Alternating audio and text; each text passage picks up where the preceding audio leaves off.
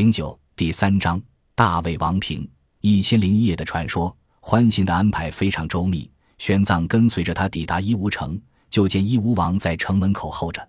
伊吾王也舍不得玄奘走，但高昌国强大，非他所能抗衡，只好恋恋不舍地送别了玄奘。欢信带着二十多名随从和数十匹骆驼、马匹，驮着一应物资，陪同玄奘前往高昌。高昌人骑的马都是产自燕齐的龙马，又称海马。这种马与大渊马并称，不但高大健壮，日行六百里，而且擅长游泳，拖着人和行李浮游数十里也不觉疲累。欢信自己骑在高头大马上，看玄奘仍旧骑着那匹老瘦红马，有些不自在。法师，您这匹马又矮又瘦，不如换成弟子的良马吧。玄奘笑了，抚摸着瘦马。这匹马可是贫僧的宝贝，若非他，贫僧早就丧命莫贺延期了。欢喜无奈，只好依了玄奘。从伊吾到高昌八百多里，中间都是荒漠戈壁。不过这里处于丝路商道，只要不迷路，每隔百余里就会有一口水井。原本有水井处就有人烟，但多年的风沙侵袭，很多地方已经不适合居住，于是村落就被废弃。围绕水井的。变成了一座座断壁残垣，还有些生命力旺盛的胡杨，在荒漠中添了一丝绿色。然而玄奘一路走来，却发现水井边扎下了一座座营帐。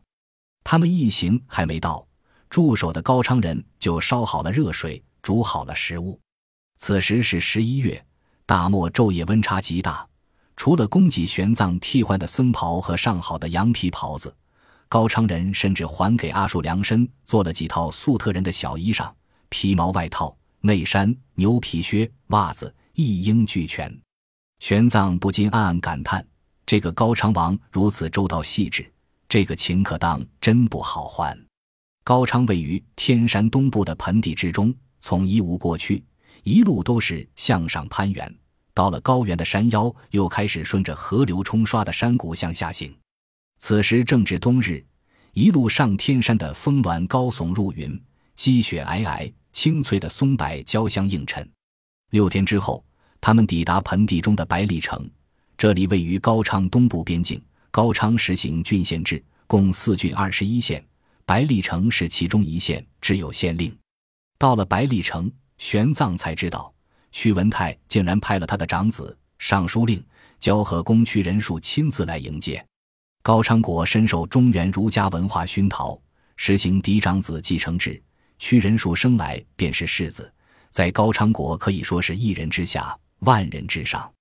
玄奘没想到屈文泰竟会派世子来迎接，颇有些惶恐。屈仁恕笑道：“今日见到法师，真是弟子的福气。弟子本打算亲自到义乌去迎接您，但身为世子，到一国有些不便，因此欢信去了之后。”弟子就等候在这百里城，指望在所有高昌人中，第一眼看到法师的就是弟子。玄奘见这区人数年龄在三十多岁，长身玉立，相貌儒雅，谈吐也极为斯文，完全就是中原名士的风范，不禁称许不已。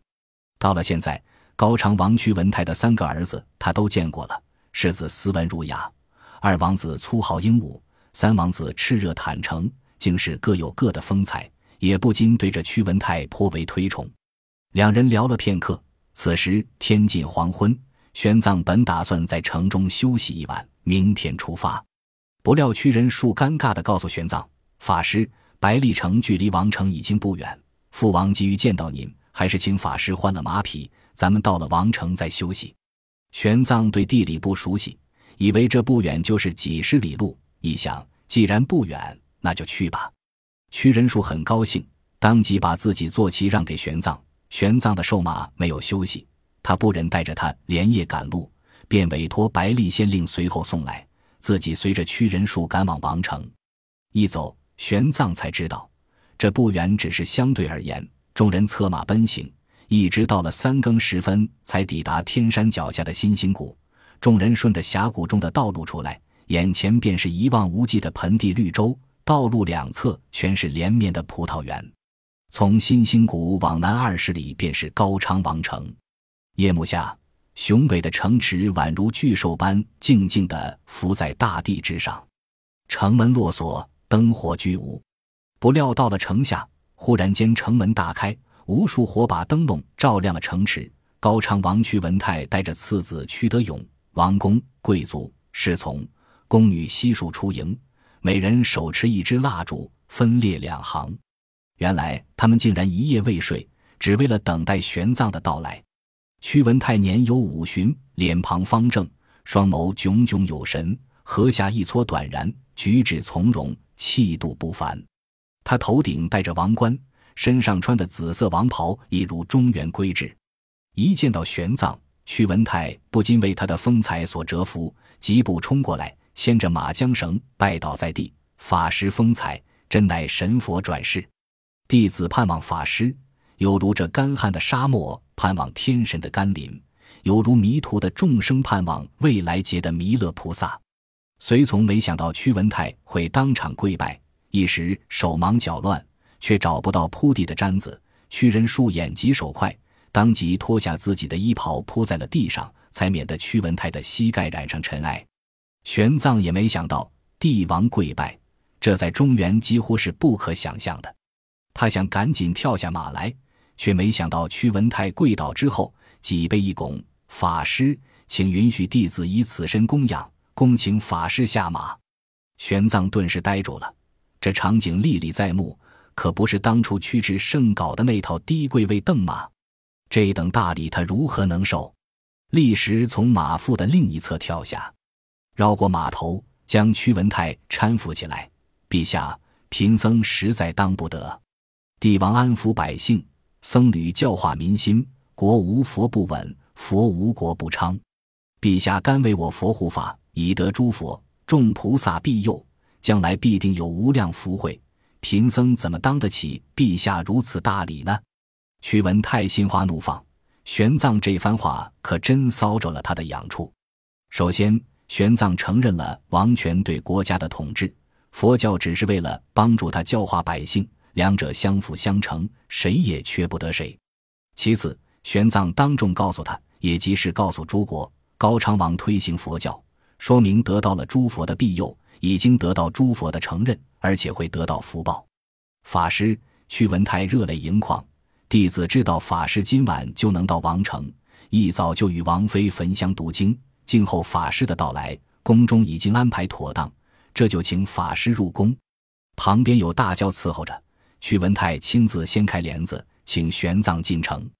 两侧奏响了佛家乐曲，大轿在国王和文武百官的簇拥中进入王宫。王宫后院早就打扫好了阁楼，楼内安置了法帐，里面镶嵌着象牙、珠玉、璎珞等吉祥之物，在灯光的映照下金碧辉煌。然后王妃带着几十名宫女又来礼拜。这位王妃三十多岁，身体看来颇为不佳。神情也有些阴郁，但貌美如花，姿容婀娜，看相貌也是中原人。王妃并没有多待，礼拜完毕，屈文泰便让她回宫休息。玄奘见到屈文泰之前，对他派遣屈德勇截杀燕齐使者一事颇有不满，觉得他定然是个心狠手辣的枭雄，不想来高昌就是这个原因。但今夜见到屈文泰，却觉得此人宅心仁厚，崇佛也很是虔诚。并不是那种狠辣无情之人，看来身为国王，为了国家生存，当真也不得不如此。此时已经是寅时，再有一个时辰就天亮了。玄奘发现阿叔坐在床上，脑袋歪着，样子像在听他们谈话，其实人早已经睡着了，长长的哈喇子淌了出来。玄奘见屈文泰也略有疲惫之色，便道：“陛下，今日累您酒后，实在过意不去。”陛下国事繁多，还是早些休息吧。屈文泰精神亢奋，摆手不急，弟子不困，能和法师长谈。在佛法的笼罩下，哪里还有睡魔的容身之地？哈哈，玄奘也笑了。屈文泰踌躇一阵，仿佛有话想说，却无法出口。玄奘自幼漫游，洞察人情世故，当即道：“陛下可有什么隐忧吗？”哎。屈文泰挥手命身边的使者出去，口中叹着气，脸上阴晴不定，却迟迟不语。玄奘也不问，含笑望着。屈文泰仿佛下定了决心，豁然起身跪在了地上，叩首道：“请法师救我！”玄奘大吃一惊，急忙跳下胡床，用双手将他搀扶起来。陛下何必如此？究竟发生了什么事？屈文泰闭目长叹，苦笑道：“有一桩家事，本不想外扬，可此事偏偏牵扯到了我高昌的国运。唉。”他犹豫半晌。终于低声道：“弟子一时也不知该从何说起。根子在弟子的小儿子身上。法师既然与他在义乌时就相识，那弟子便从义乌讲起吧。你是说三王子？”玄奘豁然一惊。二十多天前，屈志胜在义乌城外吐血昏迷，他不禁担心起来：难道三王子出事了吗？他出事？不想徐文泰却恼怒起来。哼哪怕我高昌国的人死绝了，他也不会有事。这镊子，这镊子，他滋润的很啊！玄奘见着屈文泰咬牙切齿的样子，不禁一阵茫然。在他心目中，屈志胜淳朴自然，却为何会让屈文泰如此愤恨？屈文泰定了定神，开始讲述：前些日子，弟子命次子德勇出使义乌。本来这趟不需要老三智胜随行，不过这孩子自幼就性格绵弱，与世无争。弟子也是想让他出去锻炼一番，于是就逼迫他跟着老二前去。不想这一去，却给弟子惹来无穷无尽的麻烦，几乎要带给高昌国灭亡之灾。三王子在义乌城昏迷时，贫僧也在场。玄奘吃惊，第二天他就被二王子送回来了，似乎没有惹出什么事端吧？法师有所不知。屈文泰苦笑，出使义乌顺顺当当的，并没有什么波折。可是老三回来的时候，却不知从哪里带回来一个铜瓶。那铜瓶，瓶身上还用黄金箍着一行波斯文字“大魏王瓶”。玄奘深深吸了一口冷气，顿时想起当日在漠河岩气中，燕齐使者被劫杀的修罗场，濒死的耶兹丁攥紧自己的手，喃喃地说出了四个字。瓶中有鬼。玄奘看了一眼正在睡觉的阿树，却见熟睡中的阿树长长的睫毛微微颤动，显然是装睡。他叹了口气，皱眉问：“那铜瓶什么模样？”高约两尺，重三十多斤，大肚细颈，通体密封，瓶身镂刻着繁复的花纹，瓶口焊锡，锡上盖着六芒星印鉴。屈文泰眼里露出一丝恐惧，瓶口的锡坚硬无比，刀剑也敲不开。摇动铜瓶，瓶中空空如也。智胜回来后，就迷上了这大魏王瓶，用马匹驮着四处找人打听。高昌王城之中，胡汉杂处，不乏从波斯一带来的商贾。后来有一个商贾告诉他，这只瓶便是波斯帝国传说中的大魏王瓶。